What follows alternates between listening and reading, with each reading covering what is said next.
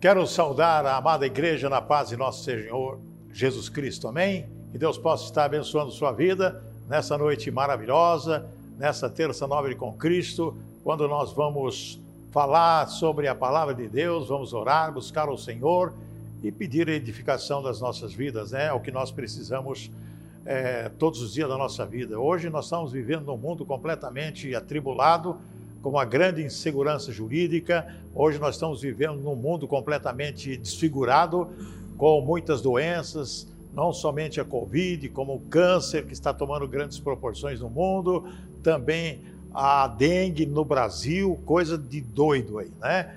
E graças a Deus nós temos as vacinas, as pessoas estão se cuidando.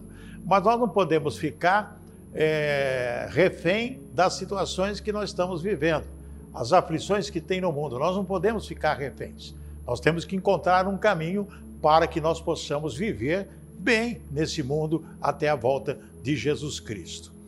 Muito bem, é, eu gostaria de falar sobre um fato até muito interessante. Em certa ocasião, o grande caudilho Josué pronunciou as seguintes palavras: Minha casa e eu serviremos ao Senhor.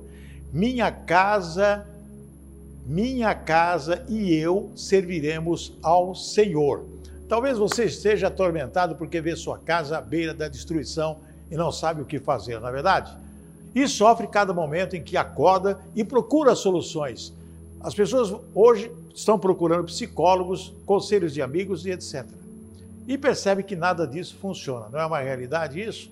As pessoas procuram em outro, em tudo quanto é lado, para tentar resolver as suas questões particulares. A história de Josué deveria nos encorajar grandemente, lembrando que o povo de Israel muitas vezes se desviou do caminho e que a carga estava sobre o grande líder de Israel.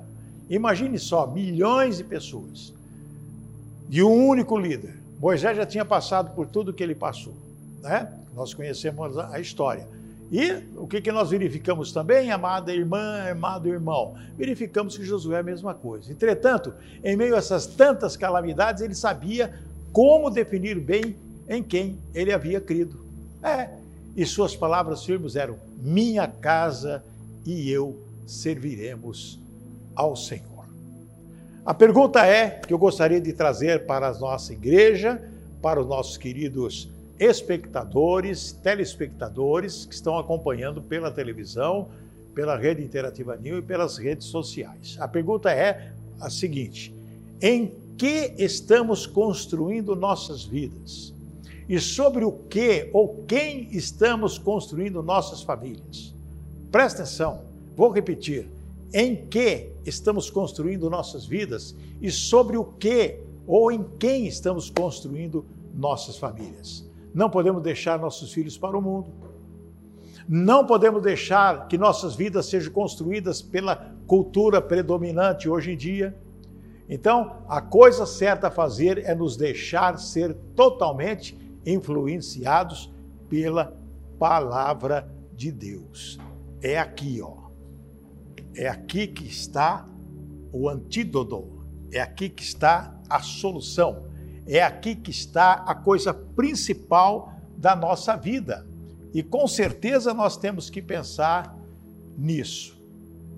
Irmãos e irmãs, amigas e amigos, uma família e uma vida sob o poder da palavra de Deus. Nunca serão destruídos. Mas uma família e uma vida que não são construídas em Cristo são destruídas são destruídas. Nosso tema hoje, o enigma, o enigma do bolso furado. O enigma do bolso furado. É um mistério a ser revelado. Por que nós falamos enigma? Porque é alguma coisa que as pessoas não entendem. Muito bem, você já teve bolso furado? Você às vezes usa uma calça, vai usando, vai colocando as coisas dentro da calça, de repente ela vai furando. Você coloca uma moeda, né? A moeda de repente cai com o bolso furado. Ou o saco furado, não é? Ou recipiente furado. Semana passada nós falamos do balde, né? A vida é como um balde furado. Você enche de água e ela vai esvaziando um pouquinho, vai pingando. É a mesma coisa, né?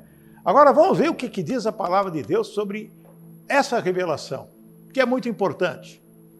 Ler, você pode abrir sua Bíblia aí, vamos ler Ageu capítulo 1, versículo 6. Ageu capítulo 1, versículo 6. Amém, igreja? Olha o que diz a palavra: Tendes semeado muito e recolhido pouco. Comeis, mas não chega para fartar-vos. Bebeis, mas não dá para saciar-vos. Vesti-vos, mas ninguém se aquece. E o que recebe salário, recebe-o para pô-lo num saco furado. Não é interessante que nós estamos vendo aqui nessa palavra profética de Ageu, a pessoa tem trabalhado muito, muito, muito, muito. Às vezes tem um, dois, três, quatro empregos, mas recebe pouco, não recebe o suficiente, não chega a ter o suprimento necessário para a sua casa, para suprir suas necessidades. É como que você trabalhasse, trabalhasse, trabalhasse, recebesse, recebesse e colocasse realmente no bolso furado e num saco furado e ir embora a coisa não funciona do jeito que teria que funcionar. Então nós ficamos aqui perplexos com essa situação. Por quê? Porque nós não temos como fazer a não ser nos socorrer na palavra de Deus. Nós lemos esse texto, mas eu quero trazer esse outro que tem do, do profeta Abacuque, que nos traz algo muito importante, que é o X da questão, que é o antídoto, que é realmente o segredo revelado. Ageu disse lá que a pessoa colhe, mas não farta, bebe, mas não tem, mata a sede, tantas coisas. É como se recebesse tanta coisa, tanto dinheiro e colocasse num saco furado. Mas olha só o que é interessante aqui no nosso Abacuque, capítulo 3, versículo 17. Olha o que, que ele está dizendo aqui.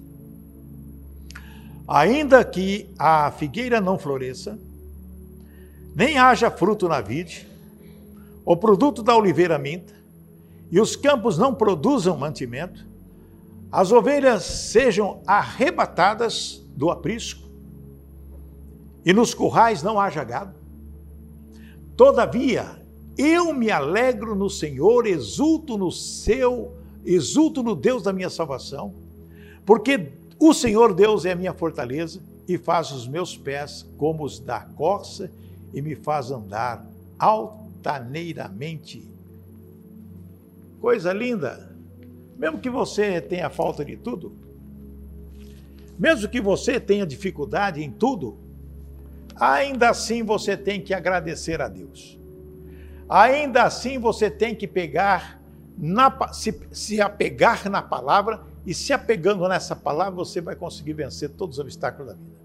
Essa é uma realidade, não existe outra realidade. Lá em Deuteronômio 28 fala sobre as bênçãos de ser obediente. Esta é a palavra que foi proferida ao povo de Israel. Obediência à palavra. Se o povo obedecesse a Deus, seriam exaltados entre as nações e a bênção de Deus acompanharia todas as áreas da vida daquele povo. Questão de obediência. Diz a palavra do Senhor, lá em Tiago 1, 22, e sede cumpridores da palavra e não somente ouvintes, enganando-vos as vós mesmos. Muito bem, se nós formos cumpridores da palavra, nós podemos passar por qualquer tipo de aflição qualquer tipo de tormenta, qualquer tipo de tempestade, porque é na palavra que está a solução, que é a obediência. Não é apenas nossa obrigação como esse, a obediência, é o desejo de Deus para a nossa vida. O próprio Deus alertou Israel, diz a palavra: quem dera que eles tivessem tal coração que me temessem e guardassem todos os meus mandamentos todos os dias para que bem lhes fosse e eles e a seus filhos para sempre. Está lá em Deuteronômio capítulo 5, versículo 29.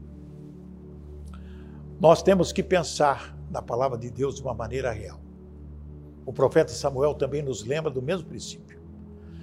Deus anseia para que o seu povo seja obediente e cumpra as suas ordenanças. Porém, Samuel disse: está na Bíblia, tem porventura o Senhor tanto prazer em holocaustos e sacrifícios, como em que se obedeça a palavra do Senhor? Eis que obedecer é melhor do que sacrificar.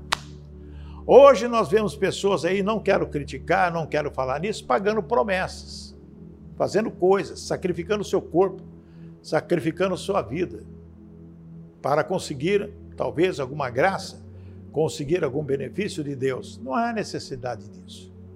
Porque a palavra em 1 Samuel 15, 22 diz isso aí: é atender melhor do que a gordura de carneiros. Ou seja, melhor obedecer do que sacrificar. Não distante disso, Jesus nos ensina também que o ato de obedecermos a Deus é um ato de amor, não apenas de submissão. Diz a palavra em João 14,15: Se me amais, guardai os meus mandamentos. É difícil entender isso, porque esse é o amor de Deus. Lá em 1 João 5,3 diz: Deus quer que guardemos seus mandamentos e os seus mandamentos não são pesados. Porque a verdade na nossa vida é que às vezes nós ficamos preocupados com tantas coisas que têm nos acontecido. E algumas pessoas podem dizer assim: ó, oh, mas tem tanta desgraça nesse mundo e na minha vida. Você não pode falar isso, não. Você não pode assumir isso na sua vida.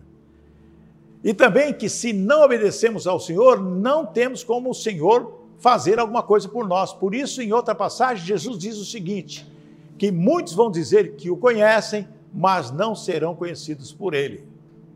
Que diz assim: E por que me chamais Senhor, Senhor, e não fazeis o que eu digo?